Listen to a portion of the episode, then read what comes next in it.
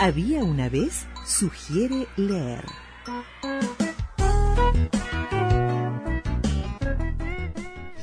Bienvenida, Evelina Isalá.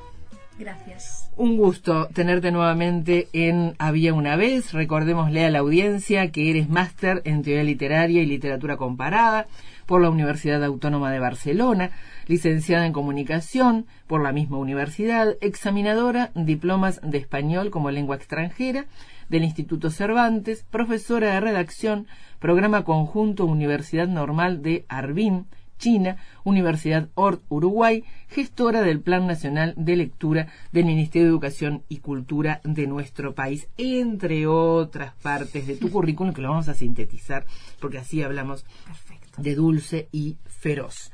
Dulce y Feroz que además se edita aquí en el Uruguay, se imprime en China, ¿verdad? Después vuelve, ¿no? Pero lo importante además es que resulta este libro del premio que brinda Amanuense. Sí. Porque este libro es premio Amanuense, ¿no? Entonces también eso es interesante porque eh, tú te has presentado a diferentes concursos muchas veces, Sí. ¿no? Y los libros que publicas son resultado de muchas miradas. Es decir, de las, de las múltiples miradas primero a la hora de escribirlo y presentarlo, y luego de las múltiples miradas de valoración de eso que presentas, ¿no? Así que no es menor, es decir, no todos los libros siguen los mismos caminos. Obviamente. Y este es un camino interesante, ¿no? Uno lo lee y lo lee en el doble código que implica el libro álbum, ¿no? Pa, como madre queda sorprendida, pero como madre queda también aterrada, este, porque le pasan un montón de vivencias en su cabeza y en su corazón, ¿no? Sí. Eh, está muy, está muy en sintonía, está eh, la sensibilidad lograda de esos diferentes momentos en los que uno pasa pero no lo puede mostrar. Exacto. ¿no? Sí. Em, luego en el, en el siguiente bloque vamos a hablar con, con María Lavesi, que es quien hizo el, el- la construcción de la ilustración, ¿no? Y la interpretación mediante, ¿no? Pero ¿cómo, ¿cómo fue la génesis de, de este dulce y feroz? ¿Cómo fue la génesis? Como casi siempre, en lo- no sé si decir en los libros en general, pero en mi caso sí, eh, es autobiográfico. Hay mucha parte siempre de, de- de la historia de, de uno. En realidad eh, era un- una, historia que ya tenía escrita, que luego se, se abrió el, el concurso de amanuense y, y lo presenté.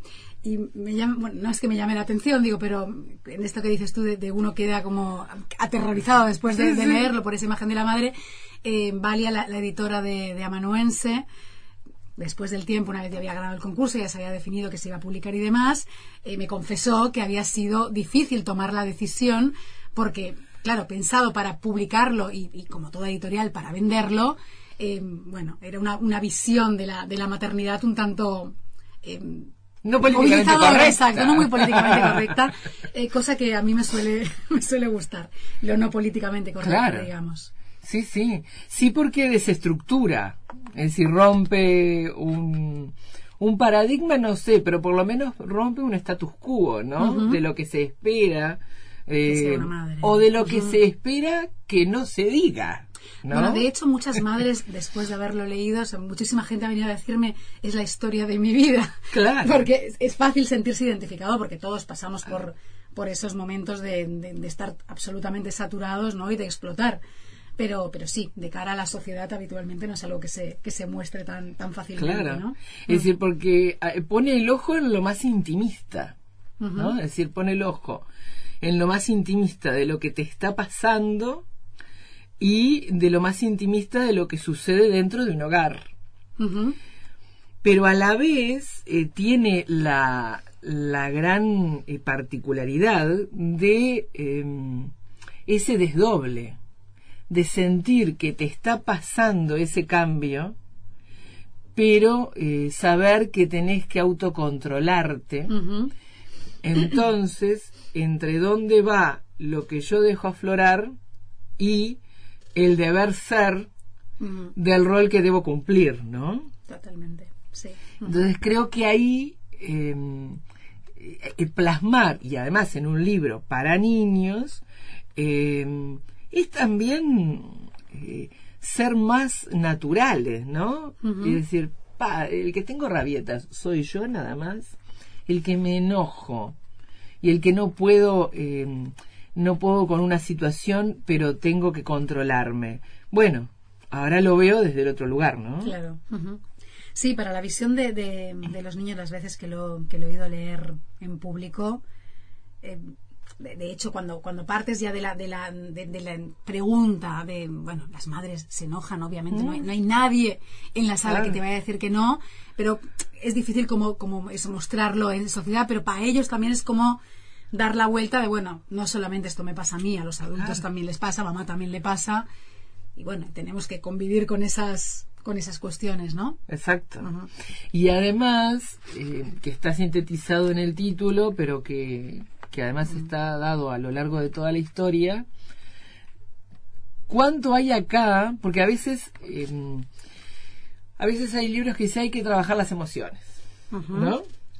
Y acá están las emociones, pero están justamente, como deben estar, en un marco artístico, ¿no? Entonces, eh, esas emociones están presentes, pero están elaboradas, trabajadas artísticamente desde los dos códigos, ¿no?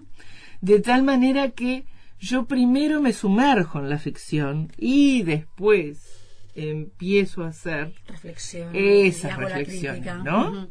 Sí, sí, no pretende ser un un mensaje de lo que justamente de lo que debe ser porque, porque es, es prácticamente lo, contrario. Claro. Em, ahora, evidentemente esto pasó por mucha reescritura. Sí, muchísima. De hecho, ahora tú estabas diciendo del título, pero ah. ese no fue el título. Ah. Los títulos a mí siempre me llevan muchísimo trabajo y, y mucho trabajo en conjunto con, con la editora y en este caso pasó por muchísimos, muchísimos títulos. De hecho, el, el original... Cuando lo presentaste, ¿qué título tenía? La monstrua de mamá. Pero, pero bueno, estaba un poco más trillado, encontramos algunas otras cosas y, y bueno, fue cambiando, cambiando, cambiando hasta que traté de encontrar la unión de esas dos visiones que se da de, de, esa madre, ¿no?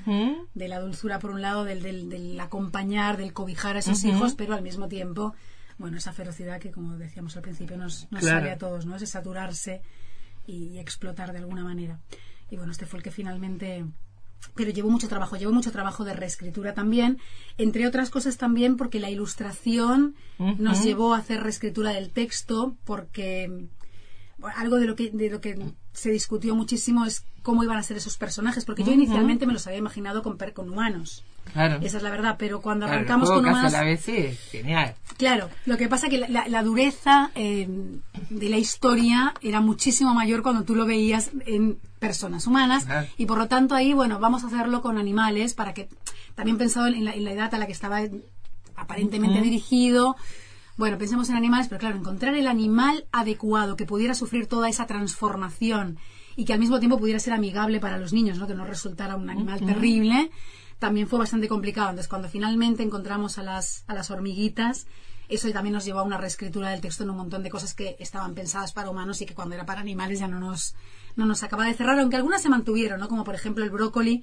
no creo que las hormigas coman brócoli, pero está como esa unión de, ¿no? Y además desde el comienzo, ¿no? Porque dice la niña, ¿no? Sí. Que está bueno eso porque descoloca al... Es el, el momento de, comienzo de... Se descoloca el lector mientras lo que ve y lo que está leyendo.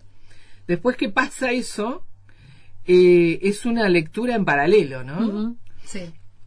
Ahora, lo, interesante también de esta metamorfosis es que el plano de la monstruosidad eh, se vivencia como lo no humano. Entonces, eso está interesante, porque quiere decir que cuando, cuando te sales de tu autocontrol, eh, cuando quiebras el parámetro de tolerancia, cuando eh, se vuelve permeable todo lo que no eres, ¿no?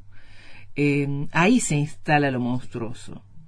y también al mismo tiempo lo monstruoso, eh, si se da, tiene que ser transitorio. ¿no? Porque tiene que prevalecer lo que nos diferencia, ¿no? Somos capaci tenemos capacidad para lo monstruoso. Esto, esto está puesto. Pero el raciocinio tiene que, que imperar. Y el amor tiene que imperar, ¿no? Sí. Eso me, me pareció interesante, eh, porque se juega hacia el final con eh, lo monstruoso de la madre, pero también de los niños. Obviamente. ¿No? Sí. Entonces, eh, es admitirlo. eh, no es poner un manto de, de, de color rosa, no es eh, poner bajo la alfombra tampoco, no es eh, invisibilizar, al contrario, ¿no? Es la propia, la propia realidad, ¿no? Digo, eh, seguramente muchas mamás hubieran terminado con un cierto sentimiento de culpa, ¿no? y, y acostándose con los hijos y tratando de, bueno, de volver al estado Claro. del raciocinio. pero todo eso está y aflora en los momentos menos, Claro, menos pensados, ¿no? tal cual. Yo, de hecho, este, este, bueno, este cuento que, como te digo, es bastante autobiográfico. Cuando lo leemos en casa todavía con Noah, que es mi hija chiquita, tiene seis años ahora, le vamos poniendo color y vamos añadiendo cosas que nos suceden en la vida cotidiana, que ella tiene clarísimo que ella es esa hormiguita y que su hermano es el, el- la, la- la otra hormiga. Y entonces, digo, como que es muy fácil eh, llegarles a ellos porque Claro. ellos se ven claramente reflejados Claro. en esa en esa realidad, ¿no? Sí, sí. Mm. Em, ¿Fue una opción o te diste cuenta después de que no había un papá? Que en la gran mayoría de mis, de mis historias sucede esto. O está uno o está el otro. Em, siempre digo lo mismo. En realidad, yo, de mi- por mi propia realidad, por lo mismo que te hablo de autobiográfico, no me, no me imagino esa casa particularmente sin, sin padre, porque en mi caso estaría. Pero, pero capaz que el papá eh, está de viaje o Claro. quizás llega sí, tarde. claro. Y pobre madre se encuentra cargada con que- todo ese trabajo. Claro. ¿No? Y cuando llega ya pasó todo el proceso. Claro, ya, ya está, ¿no? ya se la encuentra en el sofá tirada. Nunca lo imaginé, o sea, digo, en general nunca lo, nunca lo imagino Con un padre por fuera, pe- pero tampoco tiene por qué estar. Es decir, me parece que la interpretación ¿no? de lo que siempre Claro. hablamos de los lectores eh, está ahí, cada uno hará la lectura que, que mejor le parezca. Y porque además, eh, si estuviera el otro, eh, también da para ver, es otro punto de vista, ¿no? No puede quedar sin diálogo. Sí. Y, y, Y, otro quizá- acompañamiento. ¿no? Digo, seguro la historia hubiera sido totalmente, Totalmente distinta. ¿No? Porque parte seguramente de su saturación tiene que ver también con tener que manejar toda esa situación sola, ¿no? Exacto. Entonces ¿no? hubiera sido otra historia. Total, total. Eh, ¿Cómo fue el- la elección de la ilustradora? ¿Fue de la editorial? Sí, sí, fue de la editorial en este caso. Muy bien. Muy Total, buena decisión. total. Pero, pero fue de la editorial, sí. Bien. Y a partir de allí entonces fuiste, como decías antes, cambiando quizás algunos aspectos del texto. Sí, trabajamos muy conjuntamente con, con María. La verdad que es un placer. De hecho, eh, el siguiente libro que se publicó con otra editorial que Mm, fue La llegada sí. de Sol, ahí la propuse, la propuse yo, bueno, porque A me partir encanta de lo este que ha- trabajo. claro, porque me encanta lo que hace por un lado, pero además porque trabajamos conjuntamente muy muy bien. Y sí ella tuvo o sea yo quise siempre me gusta que, que los ilustradores y bueno y además eso también fue una decisión de la editorial en este caso hagan su trabajo digo y bueno luego sí compartimos y vemos lo que tenemos que no que, que- que ir encajando. Pero pero fue un trabajo bastante libre por parte de ella digo yo quedé muy muy conforme con lo que con Y lo a- que fue saliendo de ahí. ahora vamos un a trabajo sumar- largo pero ahora contará ella Ahora vamos a sumar el teléfono a María, pero además digámosle a la audiencia que el formato en el que está publicado, ¿no? Porque todo cuenta. Sí, era mi primer libro en tapadura y yo estaba contentísima de, publicar en tapadura porque realmente ¿No? cambia mucho la, la edición. Sí. Sí. Mm. Y además, eh, a veces eh, se opta por el, por el papel brilloso, ¿no? Este, y hay, hay historias y hay, hay hechos artísticos que no necesitan del brillo en el papel, ¿no? Este, el brillo tiene que estar desde lo artístico de, de la materia, ¿no? Llámese ilustración o, Ujú. o palabra, ¿no? Y acá está perfectamente también elegido el tipo de papel, ¿no? Sí. Sí, la verdad que hacen un trabajo un trabajo muy fino en, en Sí. con todas estas decisiones. Sí, realmente eh, es un- una, una joyita, ¿no? Así que nos vamos a la pausa e incorporamos al diálogo a la ilustradora argentina María Lavesi. El libro álbum es un objeto poético, porque lo más importante no está en las páginas, sino en la cabeza del lector. Manuel Peña Muñoz. Como decíamos antes de ir a la pausa, estamos en diálogo telefónico con María Lavesi, que es ilustradora, que ha ilustrado para muchos sellos editoriales y mm, se ha destacado precisamente en este, como decíamos recién, con en el bloque anterior con Evelyn Aizala, por el trabajo que ha realizado para Dulce y Feroz. Bienvenida, María Lavesi. Muchas gracias por estos Hola, ¿qué tal? ¿Qué tal, Dinora? ¿Cómo estás? Un gusto tenerte nuevamente, porque te quisimos tener una vuelta, ¿no? En- ¿Te acuerdas? Y estaba María. enferma, Estaba María. enferma, Estaba, con, estaba bronquitis. Exactamente, con bronquitis. Así que bueno, es un gusto tenerte finalmente porque ya hemos hablado de tu trabajo. ¿no? En el Sí, siguiente sí, libro que hizo Evelyn y este es con el que se conocieron en definitiva y comenzaron a trabajar. Ujú. Yo aprovecho para saludarla a Evelyn. ¿Cómo estás, Evelyn? Muy bien, ¿cómo estás, María? ¿Cómo estás? Siempre, Bien, siempre bien, por conozco a mis también. ilustradores gracias a tu programa. Su voz la conozco acá siempre. ¿En serio? Es verdad. Claro, con Sí, también, sí. Nosotras, nosotras nos contactamos siempre por, eh, por mensaje, Claro. pero nunca por eh, en vivo y en directo. Exacto. Me encantó. La magia de la radio. Sí. Bien, em, en el primer bloque nos adelantaba Evelyn que trabajando contigo, ¿verdad? Fue modificando algunos elementos del texto desde, bueno, cómo se iban a construir los personajes, ¿no? sí. Eh, y tú optaste, y yo quisiera que, que nos comentaras al respecto, tú optaste por eh, representar los no humanos, pero con toda la infraestructura humana, ¿no? De, de, de movilidad, digo, de casa, de entorno. Pero a su vez, eh, ese juego entre eh, blanco y negro o blanco y grises y color, que le da eh, otro plano, otra profundidad, otro encare, ¿no? Entonces, ¿cómo, cómo fueron esas elecciones? Eh, ¿Y cu- cuánto influyó de lo que vivenciaste desde el corazón, desde el afecto, desde la emoción con la historia, ¿no? Mira, eh, Dulce y Feroz es un libro que en realidad yo no puedo decir que es un trabajo mío nada más. Es un, un trabajo genial en equipo, entre lo que hizo Evelyn, entre Valia, la editora, y, y lo que agregué yo.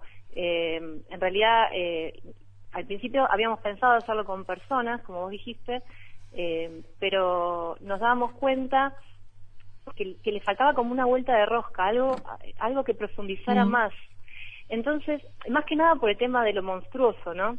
Eh, y, y bueno, entonces ahí empezamos a ver el tema de, bueno, ¿qué pasa si cambiamos eh, con animales? Em- eh, empezamos a pensar en diferentes tipos de animales que podrían ser protagonistas. Y bueno, a mí se me ocurrió el tema de las hormigas, porque es como que la hormiga ya tiene algo de monstruoso, Mm. por más de que uno, cuando como es chiquita, uno no, no se da cuenta. Pero si uno la mira con una lupa, y, y era era como no, tam- también era- no era tan duro para el chico que esa mamá hormiga se convirtiera en monstruo, porque también hay que pensar lo que es para nenes chiquitos, ¿no?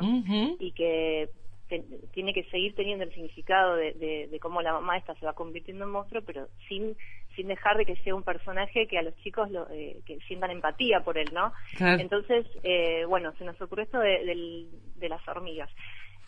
Eh, y bueno, y empezamos a, a trabajar, yo empecé, a- empecé a tirar ideas de diferentes tipos de hormigas que podían llegar a ser, empecé a, a documentarme con, con diferentes eh, clases de hormigas, cuáles eran las más monstruosas, y empecé a armar un mix entre las hormigas hasta llegar a esta mamá monstruo, ¿no?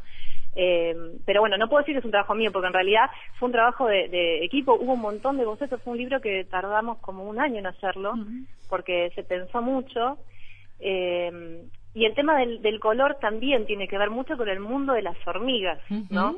Era un poco sumergirse en, en lo que es el mismo hormiguero eh, y bueno, y, y- y los toques de color lo que hacen es resaltar los personajes y resaltar dónde está el punto de la escena. Tal Eh, cual. Pero bueno, e- e- eso fue un, fue un trabajo muy lindo, de, de mucho diálogo. eh, de mucha búsqueda también. ¿La técnica es lápiz?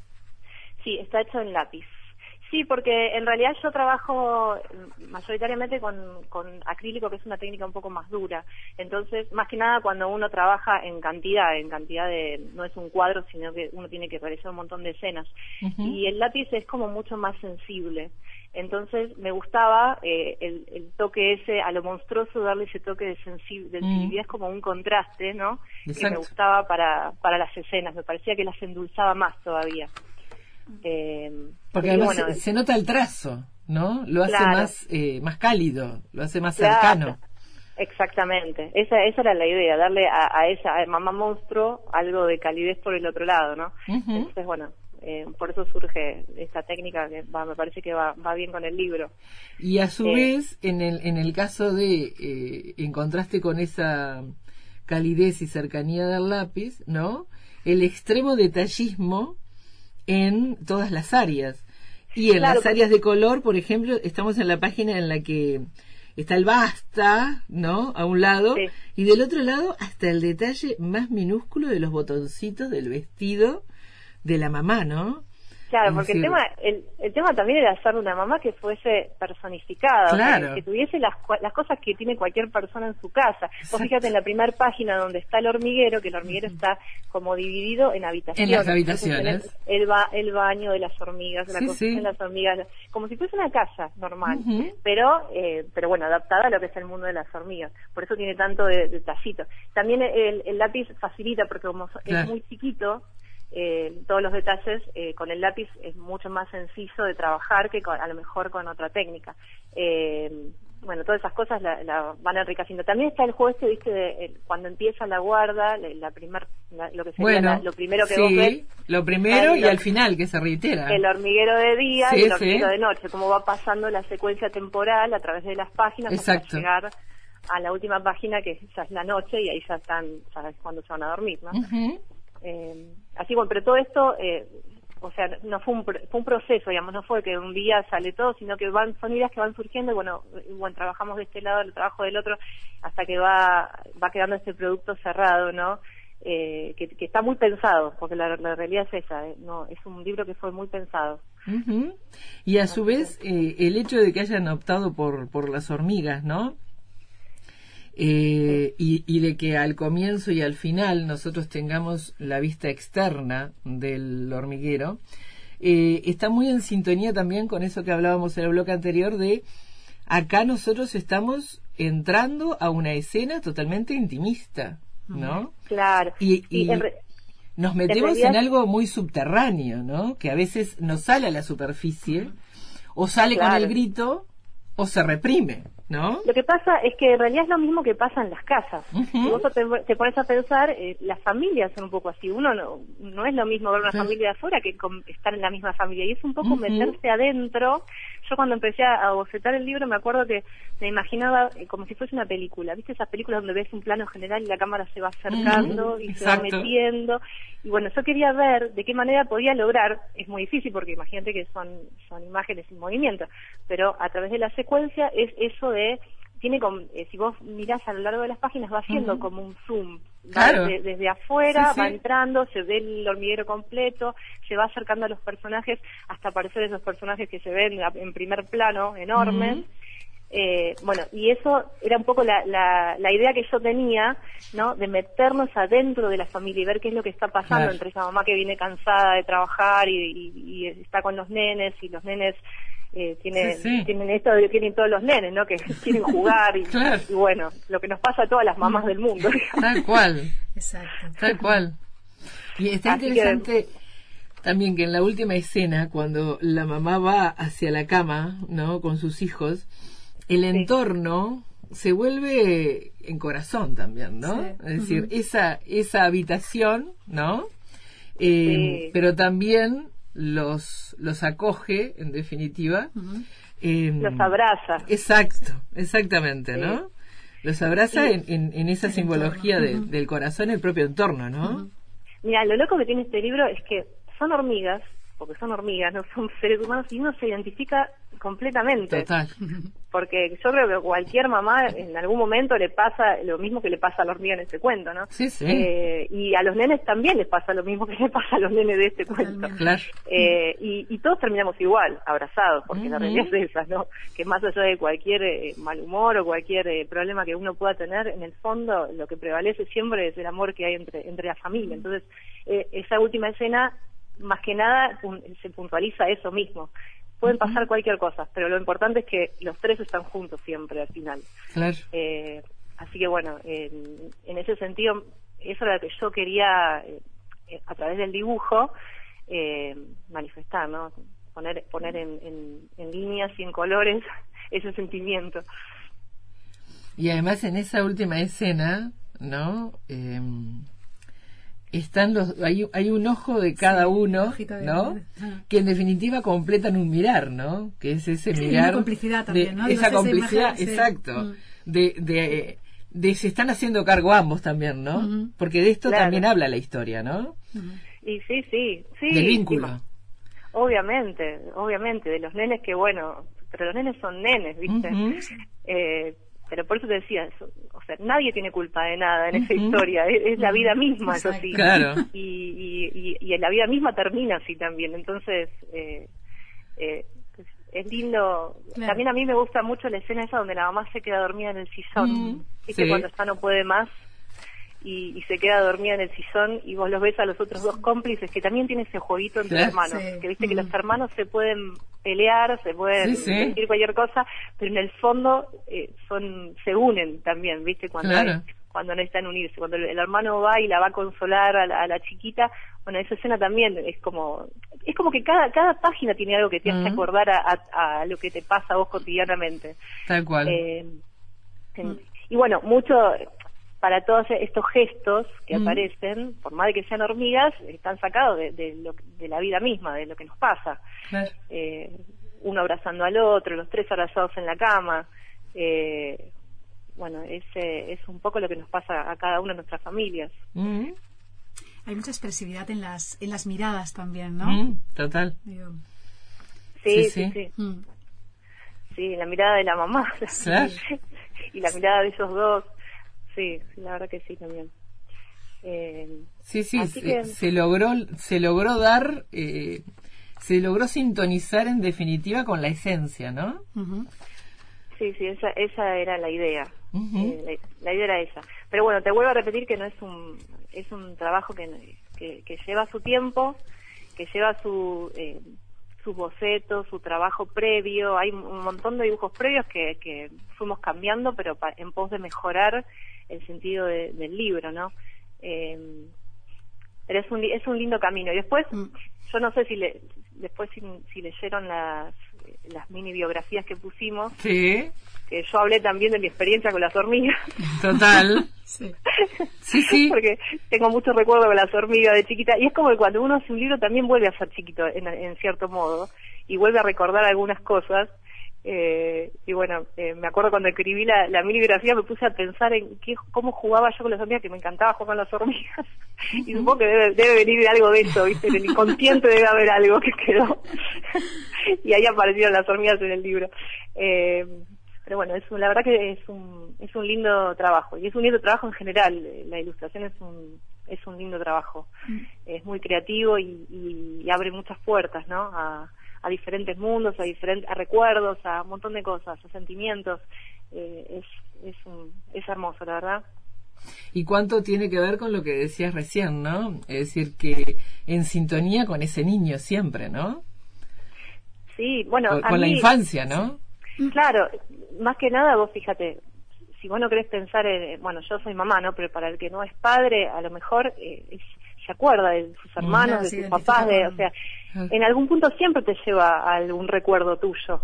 Eh, entonces, viste, ese, en, en- siempre vas a estar en sintonía con algún, algún momento del libro, porque tiene mucho que ver con, con la vida de cada uno. Entonces, bueno, eh, está bueno, está bueno. Sí, yo creo que en ese tipo de trabajo siempre hay una vuelta, Mm. una vuelta a la infancia, ¿no? Total. Digo, es difícil lo mismo que dice María, o sea, digo, desde el lado de la escritura también, ¿no? Por más que yo soy madre y que evidentemente, como te decía, hay una parte autobiográfica y uno lo escribe desde ese lado en el que está ahora, no puede evitar y tiene que hacerlo, ¿no? Colocarse en el otro lado porque además está escribiendo justamente para, para ese otro lado principalmente, ¿no? Y además porque acá están rasgos de la infancia que son, eh, están en su ADN. No importan los tiempos, ¿verdad? No importan las geografías, ¿no? Tienen que ver con eh, lo que pasa más comúnmente, ¿no? Totalmente. Sí, es una escena costumbrista en el fondo. Claro. Si mirás la página donde está el, el, nene mirando la televisión, el nene hormiga mirando la televisión, pasa en cualquier casa. Total, claro. eso, sí. eso sí también es autobiográfico. Total. Sí, de hecho yo le contaba antes a Dinora que, que cuando lo leemos en casa con Noah, que es la chiquita que tiene seis, ella va diciendo, esta soy yo, el otro es Guille, ella tiene clarísimo cada uno el rol que ocupa, ¿no? Digo, y, y claramente se ve reflejada. Y por más que en el caso de ella es bien biográfico, calculo que en cualquier En casa casos, sucede claro. eso, claro. Porque Sí, el, el típico nene que no se quiere bañar y que prefiere Uy, mirar la sí. televisión, o la nena que se escapa del baño corriendo. Son cosas que pasan en todos lados. Claro.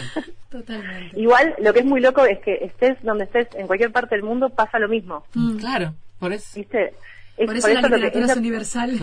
Claro. Exacto, eso es lo que hace, lo que Sí. hace que cualquiera lo pueda leer y que sea genial en ese sentido. Que lo que es bárbaro que en cual- a cualquier kilómetro de distancia va a pasar la misma situación. Mm. El adolescente que no quiere ir, a- no quiere, quiere mirar la televisión, no quiere ir a, eh, ir a bañarse, la nenita, o sea, y la mamá que, que se desborda. Le pasa a todo el mundo. Entonces, claro, eso también crea cierta empatía con el libro, ¿no? Es, Mm. es increíble.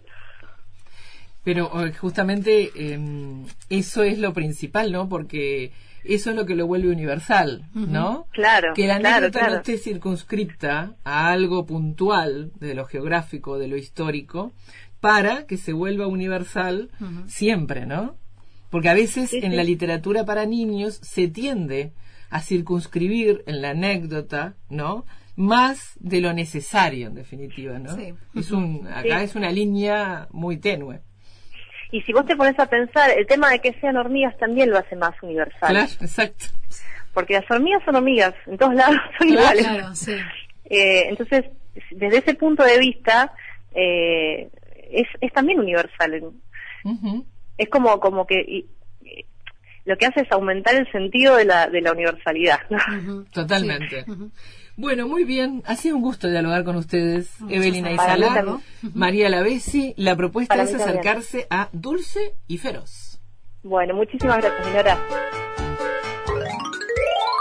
Para comunicarse con el programa Había una vez, correo electrónico había una vez punto radio uruguay arroba gmail punto com.